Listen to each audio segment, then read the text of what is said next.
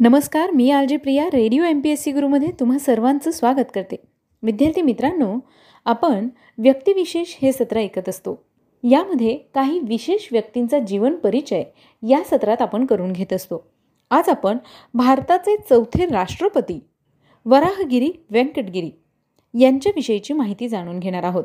विद्यार्थी मित्रांनो भारताचे चौथे राष्ट्रपती वराहगिरी व्यंकटगिरी यांचा जन्म बेहरमपूर ओरिसा येथील मध्यमवर्गीय कुटुंबात दहा ऑगस्ट अठराशे चौऱ्याण्णव रोजी झाला. व्ही. व्ही. गिरी यांचं प्राथमिक शिक्षण बेहरमपूर येथे झाले. यानंतर त्यांनी डब्लिन विद्यापीठात कायद्याचं शिक्षण घेतलं. बार ॲट लॉ झाल्यानंतर त्यांनी वकिली सुरू केली.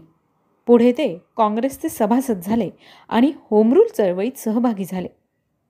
कामगार संघटनेचे सचिव व ऑल इंडिया रेल्वेमन फेडरेशनचे अध्यक्ष म्हणून त्यांनी कार्य केले.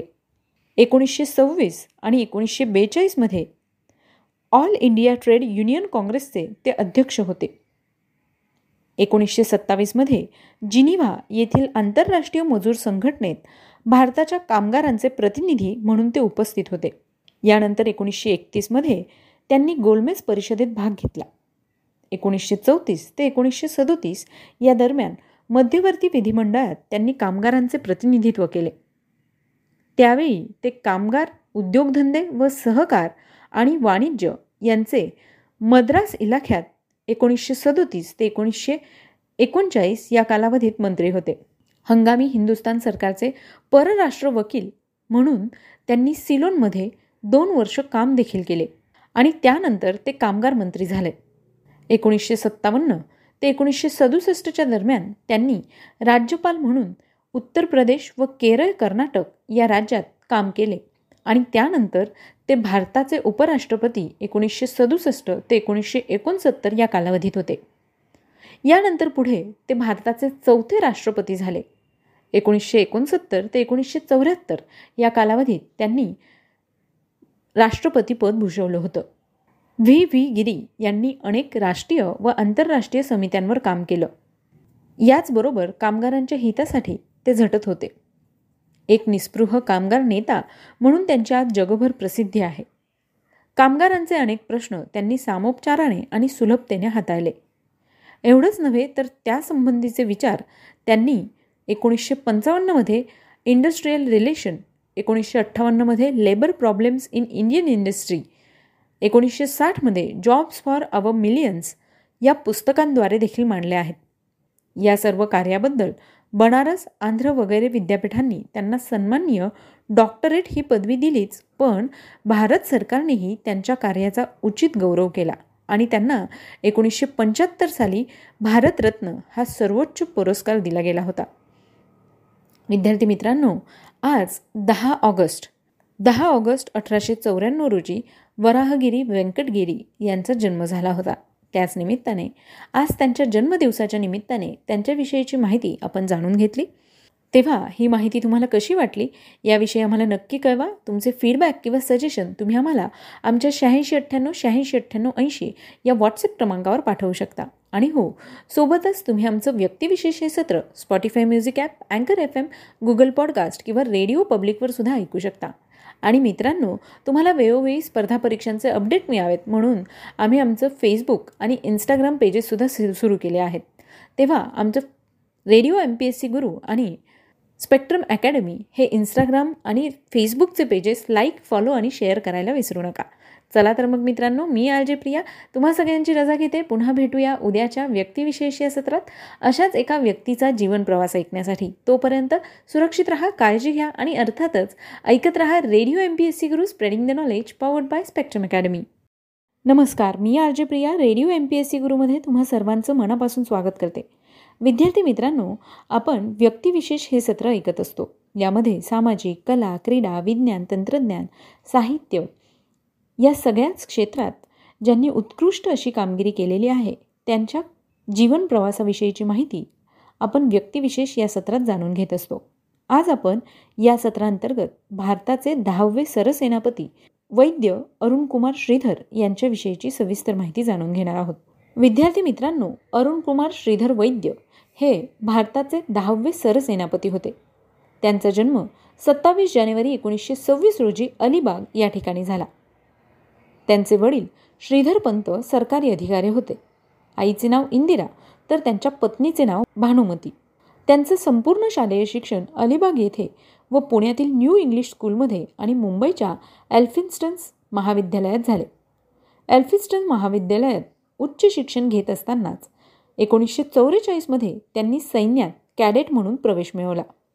पुढे एकोणीसशे चोपन्नमध्ये डेक्कन हॉर्स या चिलखती दलात त्यांची सेकंड लेफ्टनंट या पदावर नेमणूक करण्यात आली होती. निजामाच्या हैदराबाद संस्थानावरील कार्यवाहीत त्यांनी दौलताबाद परभणी या भागात कॅप्टन या नात्याने महत्त्वाची कामगिरी पार पाडली. एकोणीसशे अठ्ठेचाळीस सालात ते कॅप्टन होते आणि त्याच वर्षी डिसेंबरमध्ये त्यांचा विवाह झाला होता. पुढे वेलिंग्टन तमिळनाडू या राज्यात डिफेन्स सर्व्हिसेस स्टाफ कॉलेजमधील शिक्षणक्रम एकोणीसशे अठ्ठावन्न ते एकोणीसशे एकोणसाठ या कालावधीत पूर्ण केला. त्यानंतर ते लडाखमध्ये एक वर्ष कामगिरीवर होते. काही काळ दिल्ली येथे सैनिकी सचिवांच्या विभागात लेफ्टनंट कर्नल म्हणून देखील त्यांनी काम केले. डेक्कन हॉर्स या पलटणीचे समादेशक म्हणजेच कमांडर म्हणून एकोणीसशे पासष्टमध्ये त्यांची नियुक्ती करण्यात आली. एकोणीसशे पासष्टच्या भारत पाक युद्धात त्यांच्या नेतृत्वाखाली डेक्कन हॉर्स या पलटणीने खेमकरणाच्या लढाईत उत्कृष्ट कामगिरी देखील बजावली. त्यांच्या तुकडीने शर्मन रणगाड्यांच्या सहाय्याने पाकिस्तानच्या पॅटर्न रणगाड्यांचा धुव्वा उडवला होता. या युद्धात वैद्य यांनी दाखवलेल्या अतुलनीय पराक्रमाबद्दल भारत सरकारने त्यांना महावीर चक्र बहाल करून त्यांचा गौरव केला. त्यानंतर ब्रिगेडियर या पदावर त्यांना पदोन्नती देण्यात आली. पूर्व विभागात एकशे सदुसष्ट पर्वत ब्रिगेडचे समादेशक म्हणून एकोणीसशे एकोणसत्तरमध्ये त्यांनी काम पाहिलं. एकोणीसशे एकोणसत्तरमध्येच नागा बंडखोरांना पकडण्याची यशस्वी मोहीम देखील त्यांनी पार पाडली. आणि त्याबद्दल त्यांना अतिविशिष्ट सेवा पदक देखील देण्यात आले होते. त्यानंतर वैद्य यांची नेमणूक अहमदनगरच्या armed corps centre and school येथे समादेशक म्हणून झाली. पुढे मेजर जनरल म्हणून पहिल्या चिलखती दलाचे त्यांनी नेतृत्व केलं. चक्रा देहलरा आणि बसंत येथे पाकिस्तानबरोबरच्या युद्धात त्यांनी धैर्य धीमेपणा व रणनेतृत्व दाखवून शत्रूला नामोहरम केले. त्यांच्या तुकडीने शत्रूच्या प्रदेशात वीस किलोमीटरपर्यंत मजल मारून शत्रूचे साठ रणगाडे नष्ट केले व बसनार नजीकच्या महत्त्वाचा पूल देखील काबीज केला होता. या त्यांच्या कुशल रणनीतीबद्दल भारत सरकारने त्यांना दुसऱ्यांदा महावीर चक्र प्रदान केले. दोनदा महावीर चक्र मिळवणारे अरुण कुमार वैद्य हे एकमेव सेनाधिकारी होते. याचबरोबर एकोणीसशे बहात्तर अठ्ठ्याहत्तर या कालावधीत दिल्ली येथे सैनिक कारवाई विभागाचे संचालक पद देखील त्यांनी सांभाळले. त्यानंतर सदर्न कमांड पुणे येथे चीफ ऑफ स्टाफ म्हणून त्यांनी कार्यभार सांभाळला. पूर्व सेना विभागाचे समादेशक म्हणून देखील त्यांनी एकोणीसशे ऐंशी ते त्र्याऐंशी या कालावधीत काम केले. याच काळात आसामातील दंगलींना आळा घालण्याचा त्यांनी प्रयत्न केला. Lieutenant general S K Sinha यांची सेवा ज्येष्ठता डावलून सरकारने अरुण कुमार यन वैद्य यांची भूसेना अध्यक्ष म्हणून एक ऑगस्ट एकोणीसशे त्र्याऐंशी रोजी नेमणूक केली. सियाचिन भागात नवीन ठाणी उभारून भारतीय सैन्य बारा महिने पाकिस्तानी सैन्यावर लक्ष ठेवू शकेल अशी व्यवस्था देखील केली. त्यांच्या सेनाध्यक्षपदाच्या कारकिर्दीतच अमृतसर येथील सुवर्ण मंदिरातून खलिस्तानी सशस्त्र अतिरेक्यांना बाहेर काढण्यासाठी ऑपरेशन ब्लू स्टार म्हणून ओळखली जाणारी कार्यवाही एकोणीसशे चौऱ्याऐंशी साली करण्यात आली. जनरल कृष्णस्वामी सुंदरजी व major general K S Brar यांच्या प्रत्यक्ष देखरेखीखाली ही कारवाई करण्यात आली होती. मंदिराच्या पावित्र्याला धक्का न पोहोचावा म्हणून थोडी अधिक सैनिकांची हानी पत्करून वैद्य यांनी लष्करी पद्धतीने ही कारवाई पूर्ण केली. वैद्य निवृत्तीनंतर पुणे येथे स्थायिक झाले. शीख अतिरेक्यांची. त्यांना सतत धमकी वजा पत्रे येत होती. अखेर पुण्यातील क्वीन्स गार्डन भागात अतिरेक्यांनी त्यांच्या मोटारीचा पाठलाग करून त्यांची गोळ्या घालून निर्घुण हत्या केली. दहा ऑगस्ट एकोणीसशे शहाऐंशी रोजी त्यांची हत्या करण्यात आली. विद्यार्थी मित्रांनो आज अरुण कुमार श्रीधर वैद्य यांचा स्मृती दिन. त्याच निमित्ताने त्यांच्याविषयीची सविस्तर माहिती आपण जाणून घेतली. तेव्हा मित्रांनो धाडसी नेतृत्व असणाऱ्या अरुण कुमार वैद्य यांना radio M P S C गुरूकडून विनम्र अभिवादन. तेव्हा मित्रांनो तुम्हाला आजचं व्यक्तिविशेष हे सत्र कसं वाटलं ते आम्हाला नक्की कळवा. त्यासाठीचा आमचा व्हॉट्सअप क्रमांक आहे शहाऐंशी अठ्ठ्याण्णव शहाऐंशी अठ्ठ्याण्णव ऐंशी म्हणजेच eight six nine eight eight six nine eight eight zero चला तर मग मित्रांनो मी आर जे प्रिया. तुम्हा सगळ्यांची रजा घेते. पुन्हा भेटूया उद्याच्या व्यक्तिविशेष या सत्रात अशाच काही महत्त्वाच्या व्यक्तींची जीवनगाथा ऐकण्यासाठी. तोपर्यंत काळजी घ्या सुरक्षित राहा आणि ऐकत राहा radio M P S C Guru spreading the knowledge powered by Spectrum academy